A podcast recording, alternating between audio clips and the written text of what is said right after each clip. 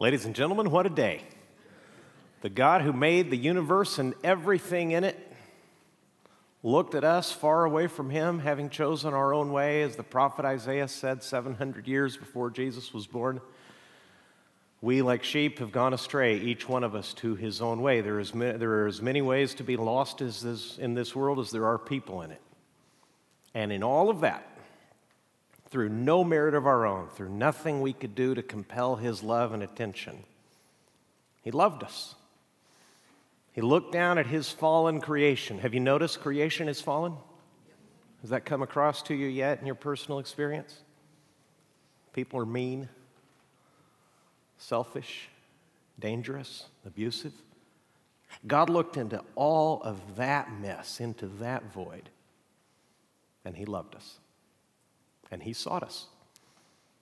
The story of the good news of this book we're opening is not that we have sought God and found him, it's that he seeks us. And in the beginning, we pay him no mind. I was just a child when God, by his grace, gave me faith in Jesus, but I fought him. Even as a small child, I was filled with pride and self reliance, just like you. And God loved me patiently through that and brought me to faith. And now we, no matter what else is going on in our world, no matter how grim the news is around us, we have Him as our Father. That's the good news. That's the gospel. It's more than a genre of music. It is, quite simply, the best story ever told if it were not true Man could not conceive of a love like that, the Creator dying for His creation. And that's the message we want to give you every single weekend across three services. Thank you for being in this second service of the weekend. We had one yesterday at 5:30. We'll have another here shortly at 10:30 this morning. We're going to conclude a biblical series. I almost always start in a Bible book and work my way through it. That's been my conviction for the last couple of years. For a few weeks, we've been having a topical approach to help you understand from across Scripture how God intends Christians to grow up. Because of His love, because of His love for His fallen creation, God welcomes people into His family. That's why Jesus told a religious man in a private conversation one night, Nicodemus, you must be born again. You cannot come into the family of God by physical means. It is the will of God for you to be born into His family, and we've envisioned these stages of spiritual development with this very simple idea of God's family sitting around His table. So, people who are born again are then what now?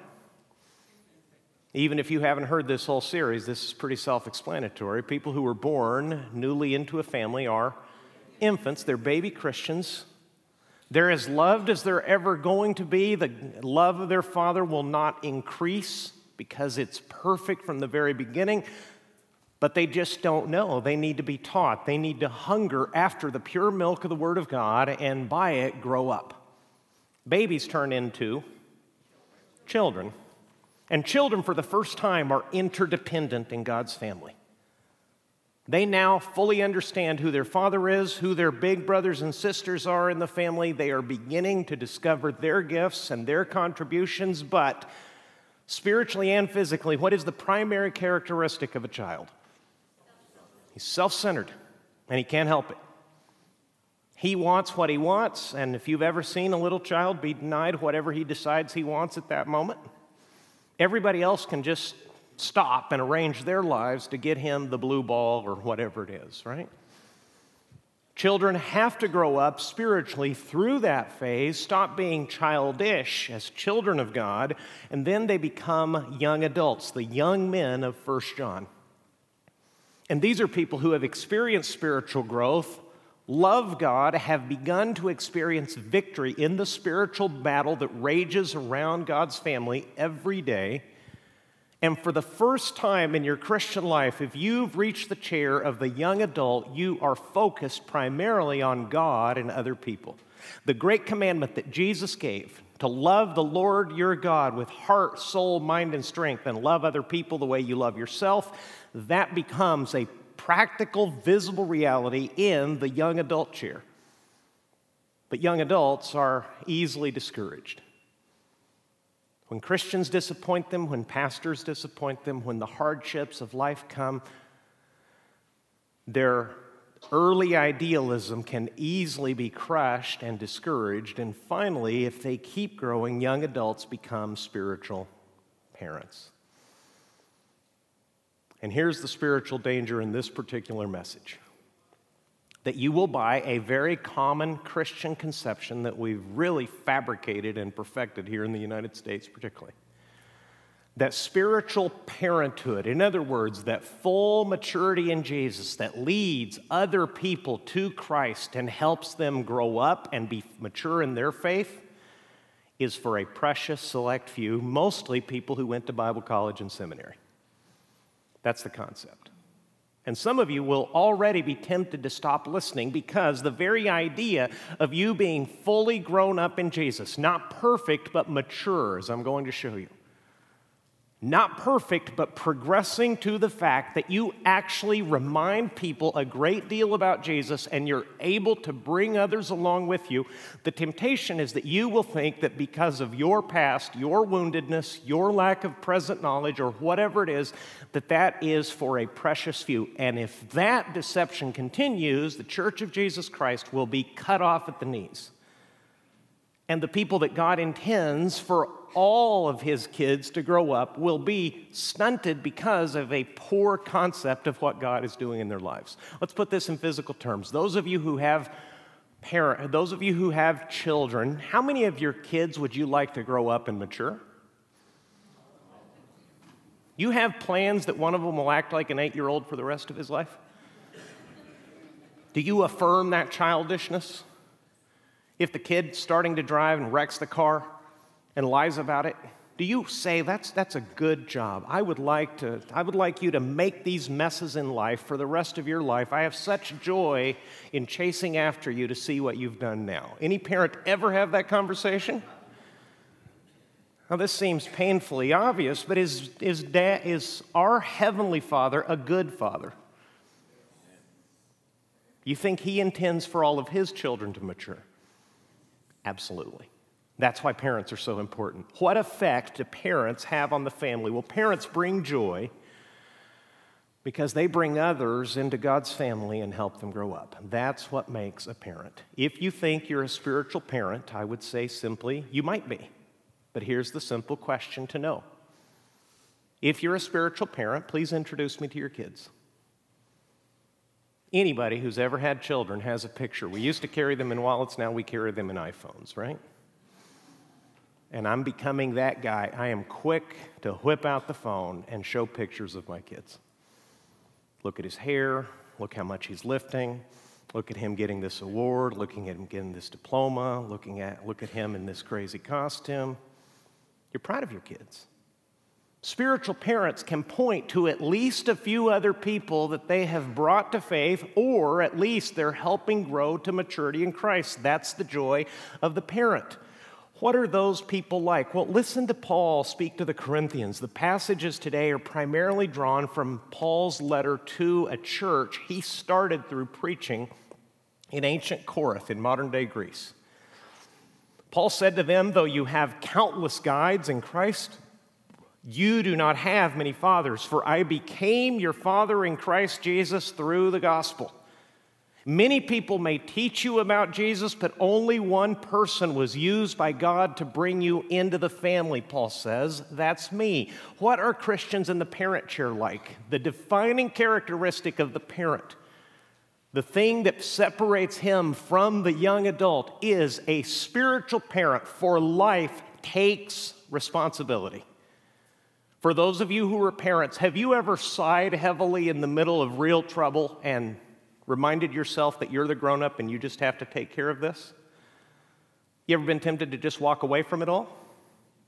That's irresponsibility. Good parents don't do that. They take responsibility, first of all, for making disciples as simple obedience to Jesus. In other words, they take Jesus' last words to his disciples as their first priority. They take him seriously. Here's what Jesus said before returning to the Father He gathered his disciples purposefully and said this Go therefore and make disciples of all nations. A fully mature Christian takes that simple instruction from Jesus and says, He is speaking to me. That's my calling, that's my obedience to Him. Number two, they take responsibility for staying close to Jesus. A parent takes responsibility. Someone who's not in the family of God has no consciousness of Him, lives in defiance to Him, doesn't give Him a second thought, at least until there's trouble. Someone who was just born into the family of God isn't even aware of the issues. They know God loves them, they know they're saved, but that's about all. That phase hopefully ends very soon, and as they become spiritual children, spiritual children are loved by the Father, but they don't want that responsibility. They perpetually put that in the hands of others. That's the sign of immaturity. That's what it's like to raise kids. When they're very young, when things get difficult, they immediately hand that trouble to somebody else. That's okay for a time, but we need to grow through that. Young adults do take that responsibility, but they're easily discouraged away from it. Parents, people who are bringing other people to Jesus and helping them grow up, take their responsibility, their personal responsibility, independent of what others may do, they make themselves responsible to stay close to Jesus. Here's what Jesus said about that John 15, verse 5. Read it with me. The Bible says, I am the vine, you are the branches. If you remain in me and I in you, you will bear much fruit. Apart from me, you can do nothing. A fully developed Christian understands that and believes every word that Jesus said in John 15, 5. Here's the Garner version when I'm wedging myself back into the child chair. Jesus is the vine, I am the branch. If I remain in Jesus and Jesus remains in me, I will bear much fruit, but apart from him, I can at least get started. You ever treat the Lord that way? Jesus said, Apart from me, you can do how much again? Nothing. The breath you just took, that's a gift from Him. Everything you've enjoyed this morning, every part of your morning that has been pleasurable, that's a gift from your loving Savior. A parent lives in the constant presence of Jesus and takes it upon himself to stay close so that he can bear much fruit. He has experienced and understood that the life of Jesus is the strength, so he consciously, intentionally, not perfectly, but persistently spends time with Jesus. In other words, a spiritual parent no longer needs to be chided and reminded and scolded if the Bible is staying closed. Encouraged, yes, but reminded and taught to go to the Lord, no. Spiritual parents are there. This is why, if I'm be very practical with you, this is why one of the constant things you'll be hearing in our church, especially those of you who are intentionally being discipled, is what have you heard from God in His Word? Not what content have you mastered, not how much have you read, but as you've read Scripture, what has God said to you? How has He confronted you? How has He comforted you? How has He changed your mind? How has He shaped your choices? A spiritual parent, for love of the Lord, in gratitude to the Lord, takes a responsibility for staying close to Him. And very importantly, a spiritual parent takes responsibility, embraces this simple idea they want to be lifelong examples of how to follow Jesus. And here's where a lot of you will be tempted to check out. I just want to be practical. I'm not trying to be hurtful. I'm not aiming this at any specific person or family, as God is my witness. I just want to describe to you a phenomenon in the American church in general that crops up in our church since this is my church family. When it comes time for moms and dads to be lifelong examples of how to follow Jesus, they clinch up and knowing how far they have to go, they check out of that race and hand that responsibility to somebody else. It's not God's design. If you have the gift, as I do, if you have the sacred trust of having children, even if they're not in your home, if you still have influence in their lives, the greatest gift you can give your children is to take responsibility of following Jesus yourself and telling your kids, Come with me, I'm following him. So that in all of their lives and all of their ups and downs, and if they're very far apart from Jesus, you keep that bridge up and you keep things open and you stay close to Jesus so that you'll love them and give them mercy and give them compassion and give them confrontation in the measure that Jesus would if he were in your spot. And good news, he is your life. He is the vine. He can live His life through you so you can know in any specific situation, no matter how difficult it is with your children, how to treat them as Christ would. So that when it really falls apart and they have nowhere left to turn and they're sick of sin and they're like the prodigal son in the famous pigsty, and come to an end of themselves, at that moment they will turn and God will turn their hearts and they will be reminded that there is at least one person who has walked with Jesus all of these years and that you will still welcome them as Jesus would. That's what it means to be a spiritual parent. And it has to begin in your home, or your kids simply will not have the greatest chance and the greatest blessing of following Jesus themselves. Listen to Paul talk to the Corinthians again in 1 Corinthians 4. He said, Though you have countless guides in Christ, you do not have many fathers. For I became your father in Christ Jesus through the gospel. Look how personal he gets. I urge you then, be what now? I brought you to Christ, so imitate me. You ever play Simon Says? You have to imitate, or you ever play Follow the Leader? Did they play that here in the United States? I grew up in Mexico. Okay?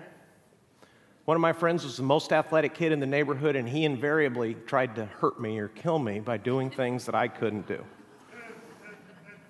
Paul says, I'm following hard after Jesus. Come with me, imitate me. I urge you then, be imitators of me. This is why I sent you Timothy, my beloved and faithful child in the Lord. There's another one of those spiritual kids. It's not just the Corinthians, it's Timothy too. I sent you, Timothy, my beloved and faithful child in the Lord, to remind you of my ways in Christ as I teach them everywhere at every church. Paul is consciously living his life out loud, saying to former pagans, idol worshippers, some of the most wicked, dark people that ever lived in the ancient world in Corinth, just keep your eyes on me. Jesus is not physically present in the world, and you are spiritual infants. The Corinthian church, they were suing each other. There was terrible sexual immorality in the church. There was every kind of church trouble in the world. If if I would have been the senior pastor at the church of Corinth, I would have quit in three months.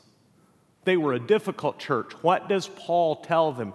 Eyes on me. You become a spiritual parent when trembling for the reverence of the sacred task and conscious of all your imperfections and how long you still have to go. You take responsibility. Stay close enough to Jesus to tell someone else I'm following him. You come with me and you offer yourself as a lifelong example. Paul said to the Corinthians at the end of the letter, Imitate me as I also imitate Christ. That's the standard. I won't be perfect at every step, but when you see me acting like Jesus, reminding you of Jesus, showing you the word of Jesus, you do what I do. In other words, parents are those who say, You can follow me because I'm following Jesus. Now, if this sounds too far fetched, listen to Paul speak to the Philippians. In Philippians chapter 3, he said this This is maturity. This is full blown Christian maturity in the life of an ordinary man named Paul. Not that I have already reached the goal or am already perfect but I make every effort to take hold of it because I also have been taken hold of by Christ Jesus. That's maturity and humility wrapped in one sentence. You ever met a parent who claimed to be perfect? If you did, they're scary. I was once at a wedding. and I got seated in the very back at the reception. And I ended up with a guy who had a very interesting look, so I started asking him a few questions about himself. He told me he was an artist, and then he favored me with this. There are only a few great artists in the world, and we all know each other. See, that was my reaction too. I wanted to laugh. And then I looked again, and he was in dead earnest. And I said, Well, that must be very significant and meaningful. He said, It is. It's a, it's a great joy. And we, we had a great night. I learned a lot. People like that worry me. Paul was not like that. The man who lived as much as anyone ever did, as Jesus would have him, said this I haven't reached the goal. I'm not already perfect, but look, here's maturity. I make every effort to take hold of it because I also have been taken hold of by Christ Jesus. What Paul is saying is Jesus took hold of me to make him like himself. And I'm not claiming that I've reached that goal. I'm not claiming I'm perfect, but I am doing this thing. I am striving ahead. I am looking forward to take hold of the very goal of Christlikeness for which he saved me in the first place. Let's read the rest of it. it starts with brothers and sisters. Brothers and sisters, I do not consider myself to have taken hold of it. But one thing I do, forgetting what is behind and reaching forward to what is ahead, I pursue as my goal the prize promised by God's heavenly call in Christ Jesus. Now he's going to talk to us. Keep reading. Let all of us who are mature think this way. And if you think differently about anything, God will reveal this also to you. In any case, we should live up to whatever truth we have attained. Join in imitating me, brothers and sisters, and pay careful attention to those who live according to the example you have in us. For I have often told you, and now say again with tears, that many live as enemies of the cross of Christ. Now, if you can just take that as what it is a personal letter written to a group of ordinary Christians, you can have a full picture of what Christian maturity is. Paul's saying, I'm not claiming perfection, but I insist on making progress. That's spiritual maturity. The godliest parents I've ever met in the world would never claim that they've raised their kids perfectly. In fact, because they're godly and mature, they're quick to admit their faults. I was gifted by God to godly parents who love Jesus with all their hearts, who sometimes sinned against God and against me. Here's what saved the whole thing they were quick to seek my forgiveness. And let me tell you, when you're a six year old boy and the best man you've ever met in your life is down on both knees, taking you in his arms as a six year old, his six year old child, and said, Buddy, that was wrong and selfish, and I hurt your feelings, and I want to ask you to forgive me. Here I am more than 40 years later, and I've never forgotten that moment. Why? Because that's godliness. That's genuine humility. My father never claimed to have reached the goal, but he could always tell me his whole life Come with me, buddy, I'm following Jesus. Watch how I live. Watch how I treat your mom. Watch how I do my work. Watch how I show up on time. Watch how I do more than what is expected. And he gave me as good an example on earth of what any, any child could have of what it looked like to follow Jesus. So here's the spiritual deception. If you think that a spiritual parent means having perfection, you'll check yourself out of the game, think that that's relegated to people who are seminary graduates or some kind of super Christians that God makes in a special place and only a few of them a year. And you'll just wait your whole life for somebody else to do that task. And if you wait your whole life, your kids and everyone in your world that God has given you to love will be impoverished because you didn't take Jesus seriously when Jesus said to you, Go make disciples. This is what I'm telling you, folks. There is a desperate need among us for confidence, not self confidence, but Christ confidence that you can open Holy Scripture. You can see God's own words saying to you in whatever chair you're in that God's goal for you is to make disciples. Here's the point you can do anything Jesus told you to do if you obey Him in the first place. If you're just barely in the family of God, you only recently trusted Jesus, and you honestly can't find a book in the Bible very quickly. You're self conscious about prayer. You would die if someone asked you to pray aloud.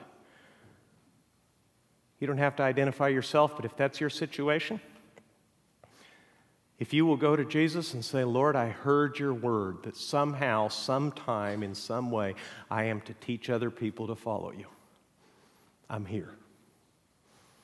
Teach me. You'll be shocked at what he can do. You'll be shocked at what he does through you if you start obeying him in the first place, if you get started. So, how do we help parents? We release them to disciple other people. The spiritual parents in this church, and there are many of you, I don't know how many. Perhaps of the 700 or so people who call Crosspoint home and are here on an average weekend, maybe a third have grown mature enough that they can confidently and correctly tell somebody else, You come with me, I'm following Jesus. I can't teach you everything, but I can give you a good picture of what it looks like to be a Christian. We need you to disciple others.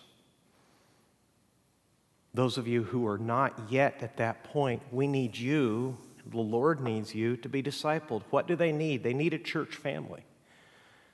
They need an ongoing relationship with their fellow disciple makers. Have you noticed how parents stick together depending on the season of life that they're in? So, moms have these play dates that are really more for the moms than for the kids. Because the kids are fine, right? Kids don't even know each other's names. They're so tiny, they don't really quite understand what's going on. Why is that so important to young mothers? So that they can check that everybody else is going crazy along with them that the anger and the fear and all the things that come with being the parent of a very small child are normal and they haven't completely lost their marbles? Why do parents commiserate around other seasons of life, like that tough little season when they graduate to high school and maybe college, maybe a trade school, maybe a job? Why do they check with each other? Because they need encouragement. They need an ongoing relationship with people who are in that same stage. Listen to this final scripture. This is as countercultural as it gets.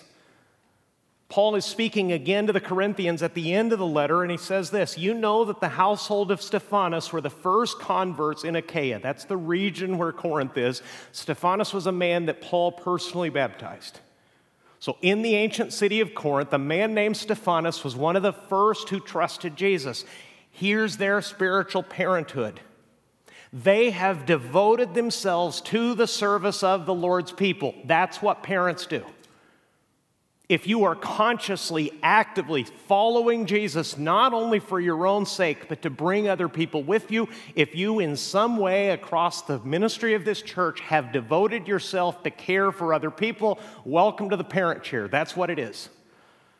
Be encouraged. You are serving the Lord's family. Here's where it gets countercultural. Ready? This is going to get really, really anti American.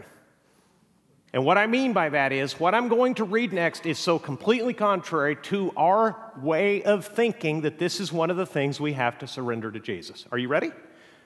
Serious? It's the strangest thing. We're reading scripture, right? I'm telling you what it means, but I'm not even going to explain it yet. I'm just going to read it to you, and you're going to have an adverse reaction to it if you're standard Americans. And I'm a standard American. Ready? Watch this. I urge you, brothers and sisters, he's talking to the whole Corinthian church. I urge you, brothers and sisters, to submit to such people and to everyone who joins in the work and labors at it. What if I met you later in the lobby and introduced you to one of the most wonderful Christians I've ever met and said, This person knows the Lord as well as anyone I've ever met. And respectfully and lovingly, he knows Jesus far better than you do. Listen to him, listen to her, and submit to them. How would you feel? Does the idea of submitting to another Christian, is that, is that a warm, fuzzy feeling to you? See, I told you. It's tough, isn't it? Why? Because what we've cultivated in this country, beginning from our very origins, was a fierce self reliance. The Yankee can do spirit, and that's not how God grows up people in his family. In a physical family, everybody understands that those who are still growing up need to hear and listen and heed the counsel, the wisdom, the love of those who are older than they. But in the church, everybody says, generally, thanks, I'll find my own way. This is not an apostolic thing. These are ordinary Christians' names you wouldn't know if they weren't in the book of Corinth. Obscure people who are not mentioned again. And Paul's saying these people are serious about Christ. They have devoted themselves to serving the family of God. So you find them and follow them. And everyone who joins in the work and labors at it. Listen to the rest of it. I was glad when Stephanas, Fortunatus, and Achaicus Name so obscure, I had to check the pronunciation of the last one. They're just not well known. These are not Christian celebrities, they are ordinary Christians. Because they, these ordinary men, have supplied what was lacking from you, for they refresh my spirit and yours also. Such men deserve what now? Recognition. Here's what we're trying to do in very simple, practical terms. What we're trying to do at this church is to take Jesus very seriously when he said to make disciples. And the people who make disciples are other disciples.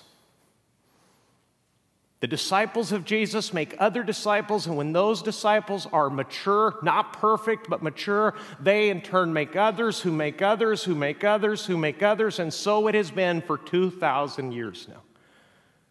If you know Jesus, it's because at a certain point, God in His grace made your life intersect with someone who knows the Lord, and they moved in your life through example and through the use of God's own word in your life in such a way that God moved your heart to start following Jesus because you first saw it in them. And that's what Crosspoint is about. That's our mission. That's our purpose. That's why we're here.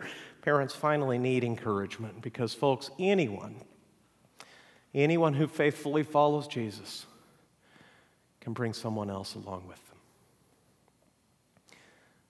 My sincere prayer is that the outcome of this series is that God will move across this church in a very palpable way that will become evident and real about six months from now. For some of you who are merely church attendees, and God bless you for it, God bless you for being here, but that you would take another step and make yourself responsible to grow up spiritually to the point that you can help others grow up spiritually as well. That's why we're here. I only look across this first service and point to people and give you names of people who are helping other people grow to maturity in Christ. It's happening in our pastoral staff. There are ordinary church members who are helping pastors grow up in their faith. Why? Because disciples make disciples, because titles are meaningless, because seminary degrees are simply an educational step. They're not the end of the road.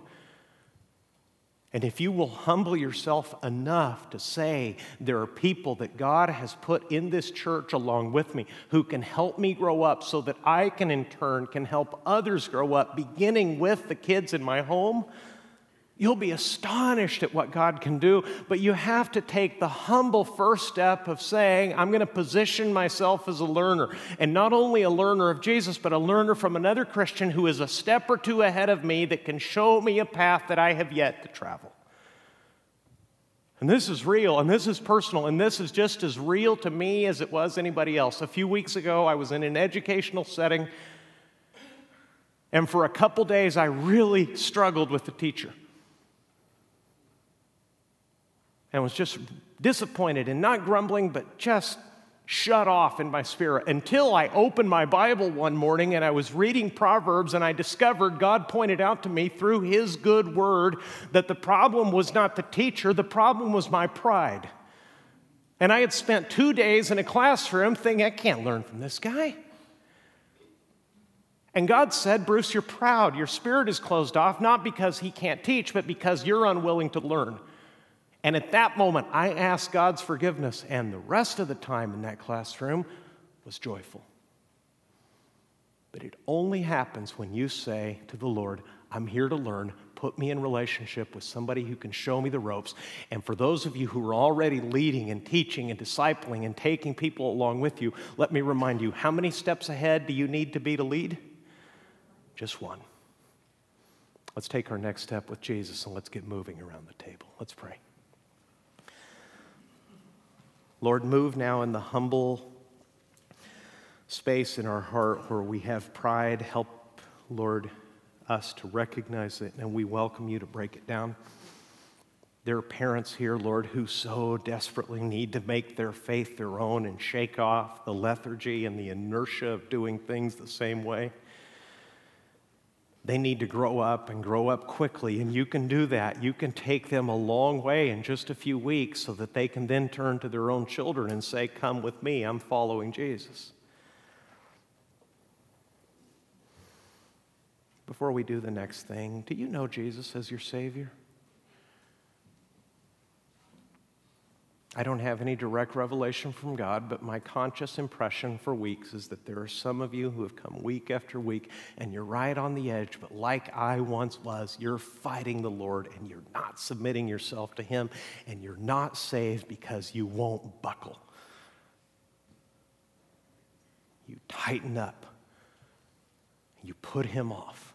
I'm inviting you in the name of Jesus to turn away from your sin and be saved this morning and to let us know that by humbly filling out one of those cards and letting us know that you're ready to take that step, I would be delighted. Nothing would make me happier this week than to talk to you and have as long a conversation as you need so that you can be sure you're in the faith.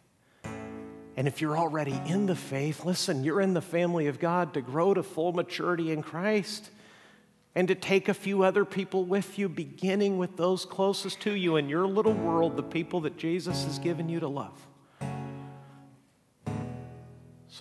Reach out to him. He has sought you. Now you consciously, obediently respond to him. And we're going to celebrate communion as God's family.